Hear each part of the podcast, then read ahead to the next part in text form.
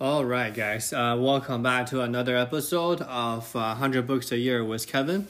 Um, today, let's uh, talk about an author because um, I don't really have any series prepared right now. I've been reading uh, a couple books by the author um, Arthur Herman.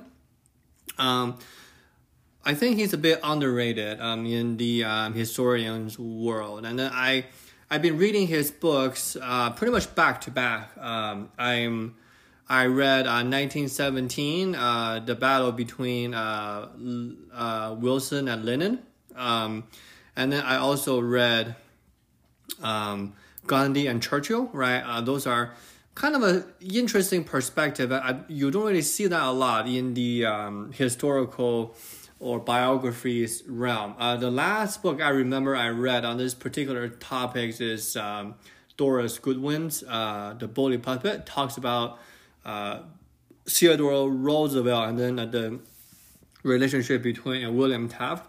And this is a little bit different because that book is a little bit um, like they're they're in the same era and they're in the same culture, but these two books, which I think is uh, Arthur's best books, um, the 1917 and then the um, uh, Gandhi and Churchill, they're in the same time frame, but they're also from different perspectives. They're from different cultures.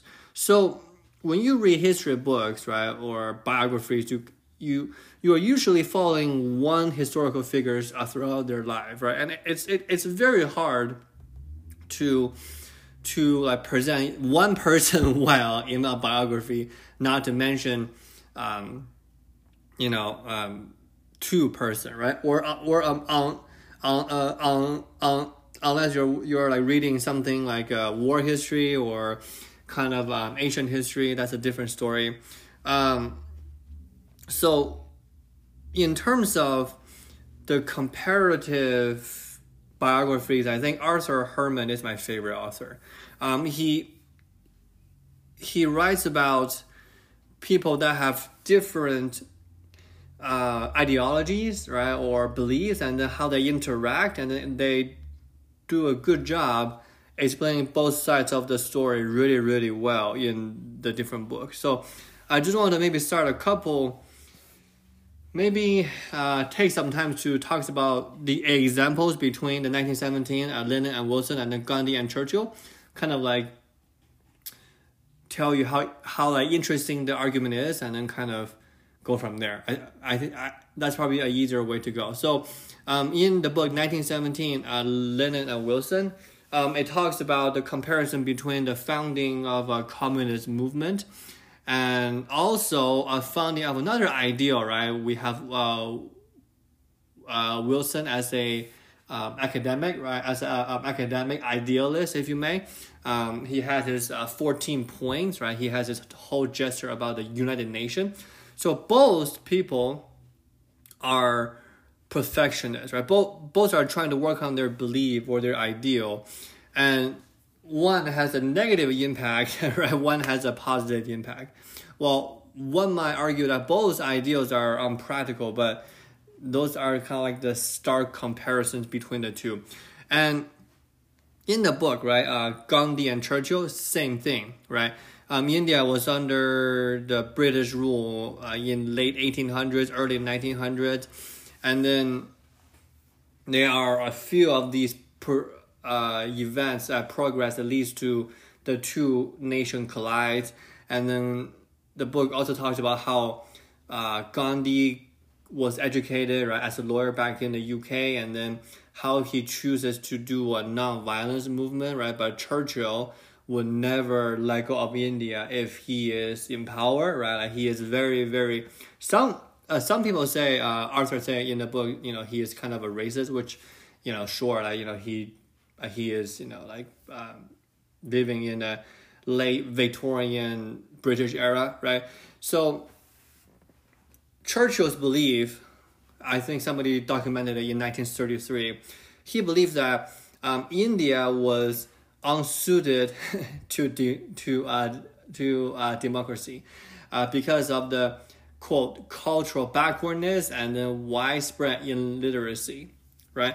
So he kind of treat this as a way of saying, hey, like if we don't help them, nobody will, and then like they will just be uh, third or fourth world country, right? And then kind of assuming that the Indian people will not improve, which is not true, obviously, right? Um, India is one of the probably the fastest growing world power today, but many uh, historians think Churchill was quote unquote uh, driven by racial belief when he made his uh, statement. So hopefully with those two examples you can see that there is a very very cool kind of a stark contrast between the two uh, target in his biography and it's very uh, impactful and i really really enjoy is i really enjoy the last chapters uh, when when when when arthur kind of concludes this entire book right i will quote some of that uh, on the last chapter of uh, gandhi and churchill so Arthur Wright, two men born five years and 4,000 miles apart met once when they were both unknown to the public.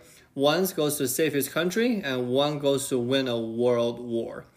Now, Churchill spent his life trying to recreate the imperial grandeur that had been his touchstone from his father's uh, generation, right? So this part means that Churchill is trying to restore the British ideal in the decline process. And Gandhi too lived the dream. He had convinced people, or uh, sorry, he, he had conceived a dream that he saw as a law student in London. So he, so Gandhi kind of like got enlightened when he was in uh, London, and he saw that India as a, a spiritual home for the mankind and then creating a world of a spiritual harmony and growth. And he did do a lot of that by freeing India from the UK, but he left India in pieces. And uh, you know, uh, Gandhi himself was shot and killed in a um, uprising, right? So, which is I I think is is a necessary part of historical event, right? Like China after we ended the um, in the um, imperial rule, same thing, right? Different warlords, you know, like separated China, and same thing happened with India, right? So, so in in contrast, it doesn't really matter how hard Winston tries; he could not restore Britain's pride and self confidence in the world, right? So both both men kind of strive towards their ideal, and both failed in a certain aspect, uh, and then I think both men kind of more revere after their death. So, above all, they believe that personal and political lives were inseparable. Gandhi spent his life insisting that Indian self rule and the rule of self awareness is the same thing.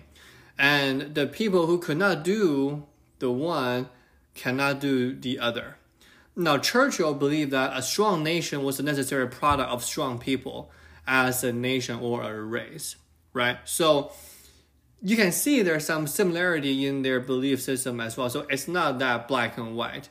And to Churchill and to Gandhi, all, um, Arthur argues that they all been affected by race, right? By this kind of late Victorian nation perspective of race, of a strong nation, a better nation, a wider nation, to a colony, right, to a colonial culture. And Gandhi was on the receiving side of it, and then uh, Winston was kind of in the um, uh, uh, applicator kind of a perspective, right? So both men failed to realize that sheer will is not enough to change how others see the world, right? I I I think that, uh, this is probably the most impactful line that I took from the book is, you know, like sheer will cannot change others. It, like it might change yourself, but it cannot change others. Um, Gandhi was you know in prison for a, for for a few years, right? Like sheer will propel him to progress to to to to to kind of free India, and Winston did it with a speeches, right? His his a will or his words or his a speech that helps others to get on the same page with him. And then across the 40 years of battle, both men enjoyed victories and defeat, and then the world did not progress to either of these two men's.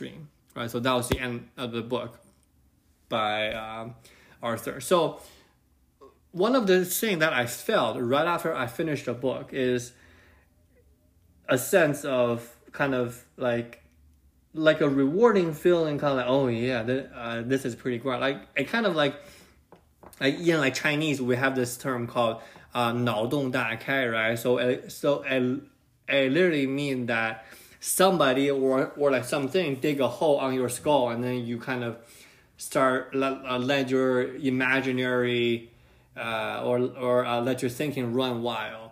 I I kind of feel that in this book, in these books, right? And there's another book that he wrote.